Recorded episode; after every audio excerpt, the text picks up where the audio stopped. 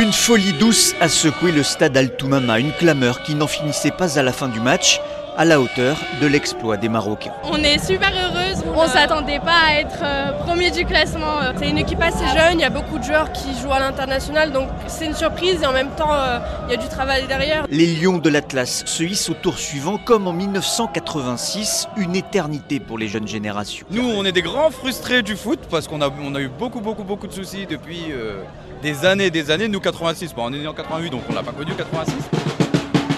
Le Maroc est en marche, toujours invaincu dans ce mondial, comme aime le rappeler le sélectionneur Walid Regragui. Je crois que deux victoires dans les poules 7 points pour un pays africain, je crois que personne n'a fait. Le Maroc en est persuadé, il est désormais le porte-étendard du monde arabe dans ce mondial. On va représenter tous les pays arabes, comme la Tunisie, l'Arabie Saoudite. Mais alhamdoulilah, on est qualifié et je suis sûr que tout, le, peuple arabe soit derrière nous. J'espère qu'on va tomber contre la France en finale. Comme ça, moi, je serai gagnant dans tous les cas, parce que je suis né en France. Dans un récent sondage, 18% des Marocains interrogés voient leur pays champion du monde.